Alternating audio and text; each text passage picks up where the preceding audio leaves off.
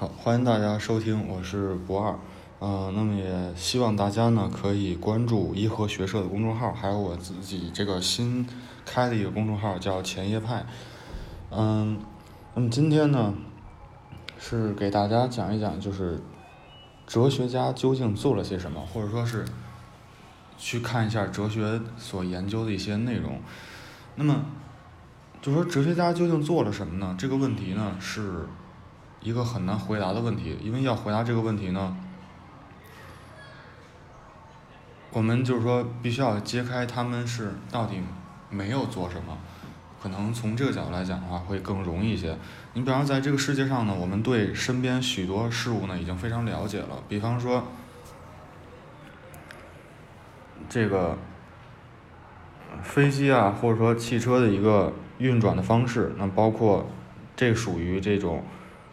力学啊，或者说是热力学的范畴的东西，那么对人体结构还有它的一个功能也是相当熟悉的。那么这属于解剖学和生理学研究的对象。那么再比方说这个在天文的这个星球的运行上，我们也是了解了不少。那么这属于天文学范畴。那么这些有着明确定义的知识呢，都属于是某种具体的学科。那么但是。所有这些知识呢，又全被未知的领域所包围着。那么，比方说，我们如果越过边界走进这个未知的领域呢，就会从科学转向沉思。那么，这种沉思的活动呢，是一种探索。那么，其中就包含了哲学是什么这个问题。那就比方说，像我。就像我之后要讲到的，从这个意义上来说呢，科学的各个领域呢，无不发于发端于哲学的一个探索。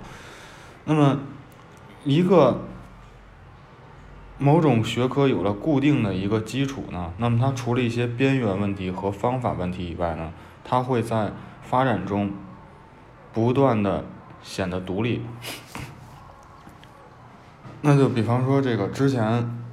在毕达哥拉斯学派的时候，那么就是说数是万物的本源，他们去研究几何，然后呢去研究一些数学方面的东西。那么随着这个研究的深入呢，那么他们所得出来的结论，或者说他们最后形成的一个成体系的学说呢，就会相对于其他的这个学学问呢，就显得独立很多。那么换一个角度来讲呢，就是。探索的这个过程呢，不会是这样进行下去，它只是说不断的前进，然后去找到一个新的研究内容。那么我们必须把哲学和其他沉思活动呢区分开来。那么哲学本身呢，既不打算为我们解除烦恼，也不是为了拯救我们的灵魂。那从这一块来讲呢，就是哲学和这个宗教的区别。因为宗教呢，它是要帮助我们解决烦恼，然后或者说是为了拯救我们的灵魂。那么，正如希腊人所说的那样，所谓哲学呢，就是一种出于自身原因而进行的探索的旅行。就是哲学是什么呢？就是其实，在到我后面讲泰勒斯的时候呢，就会其实已经可以揭开了。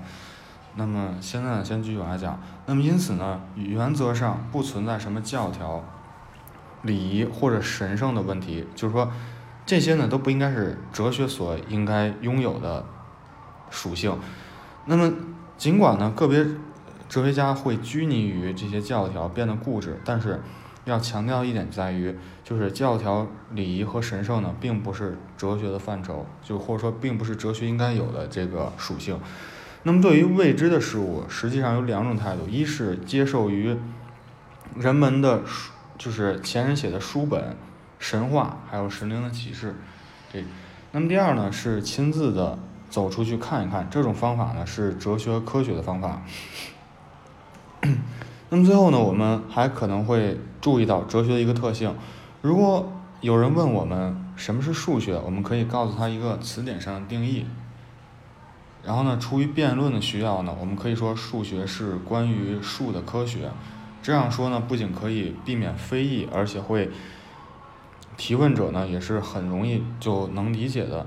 那么尽管他们可能对数学一窍不通，那么用这种方式呢，我们可以就任何一个具体的学科呢给出定义。但是我们呢不能这样去定义哲学。那么对哲学所下的任何一个定义呢，都会引起争议，因为它不仅仅是某一种哲学态度的体现。那么要弄清楚哲学究竟是什么，唯一的途径呢，就是去研究哲学。那么，嗯，对于研究哲学呢，初学者，初学者可能会遇到一个问题，就是说，会有两种书，一种书叫《哲学简史》，还有一种书叫《哲学史》。那这里呢，要给大家说一下，就是《哲学史》呢，并不是说是比《哲学简史》写的更详细，然后写的更这个内容更多一点，就是它《哲学简史》呢是一种通识类的。书籍，而哲学史呢，它就到了上升到这个学术的这个高度了，就是它中间并不是说内容多少的问题，而是说从深度上，从这个表达上都会有很大的不一样。就是所以说建议大家呢是先从哲学，一定要先从哲学简史开始看。那么人们常常会在心中呢产生出很多的问题，那么这些问题呢又无从无法从科学领域去寻找。那么另外呢，有一些有主见、善于思考的人呢，也不甘心轻易的相信预言家提供的现成的答案。那么哲学呢，要做事情就是要探索这些问题，有时候甚至是要解决这些问题。那么因此呢，我们可以试着问自己几个这样的问题，比方说，生活的意义是什么？世世界存在是否有一个目的？然后历史究竟要往哪里发展？或者说，以上的这些问题是否都有意义？那么另外呢，还有几个问题，就是说，自然界是否真的被规律支配着，还是还是说我们愿意看到万物有一定的秩序？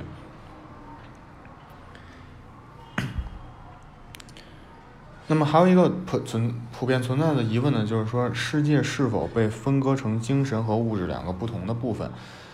那么它们如果是的话，那它们之间的联系是什么？那么以上这些呢，其实都可以看作是哲学所研究的问题。那么对于人类，我们该如何做出一些评价？那是否像天文学家所说的，人只是在一个渺小的星球上无助的爬行的一些尘埃？这些？那么从这里可以看出来，就是上面这些问题呢，可以看作是这个本体论的问题。那么同时呢？哲学还有一些问题呢，是关于善与恶的伦理的问题。那么，是否可以说某种生活方式是善，而另外一种生活方式是是恶？或者说，无论采取某种哪种生活方式都是无所谓的。那么，如果真的存在一种善，那么它是什么？我们是如何可以知道这是善？这是看伦理的问题。那么还有一些问题呢，是关于智慧的问题，就有点像认识论的这个范畴，就是是否有所谓的智智慧，还是说它这种所谓的智慧呢，只是一种虚妄和这个疯狂？所有这些问题呢，都让我们感到迷惘。我们当然不能通过实验室的实验来解决这些问题。而具有独到见解的人呢，又不愿意苟同那些都是灵丹妙药的观点。那么对于这些问题呢，哲学家或者说哲学史呢，是提供了一些详尽的答案的。那么之后呢，我也要重新的去讲述这个西方哲学史。那么就是说，啊，辩证法这部分呢，先停一停。那么要想研究这些问题呢，就是说我们要去了解过去时代的人是怎么去思考这些问题的。那么这样呢，我们才能够深刻的去理解他们。那么，因为处理哲学方式呢，成为我们生活中一个重要的组成部分。那关于就是说这个呢，在这个第一期的 Number One 的这个里面，这个我们为什么要哲学中呢？我简单的已经回答一下了。啊，那么就是这段的内容呢，到这儿就结束了。然后就是还最后就是希望大家关注一下颐和学社的公众号和这个前一派的公众号。好，谢谢大家。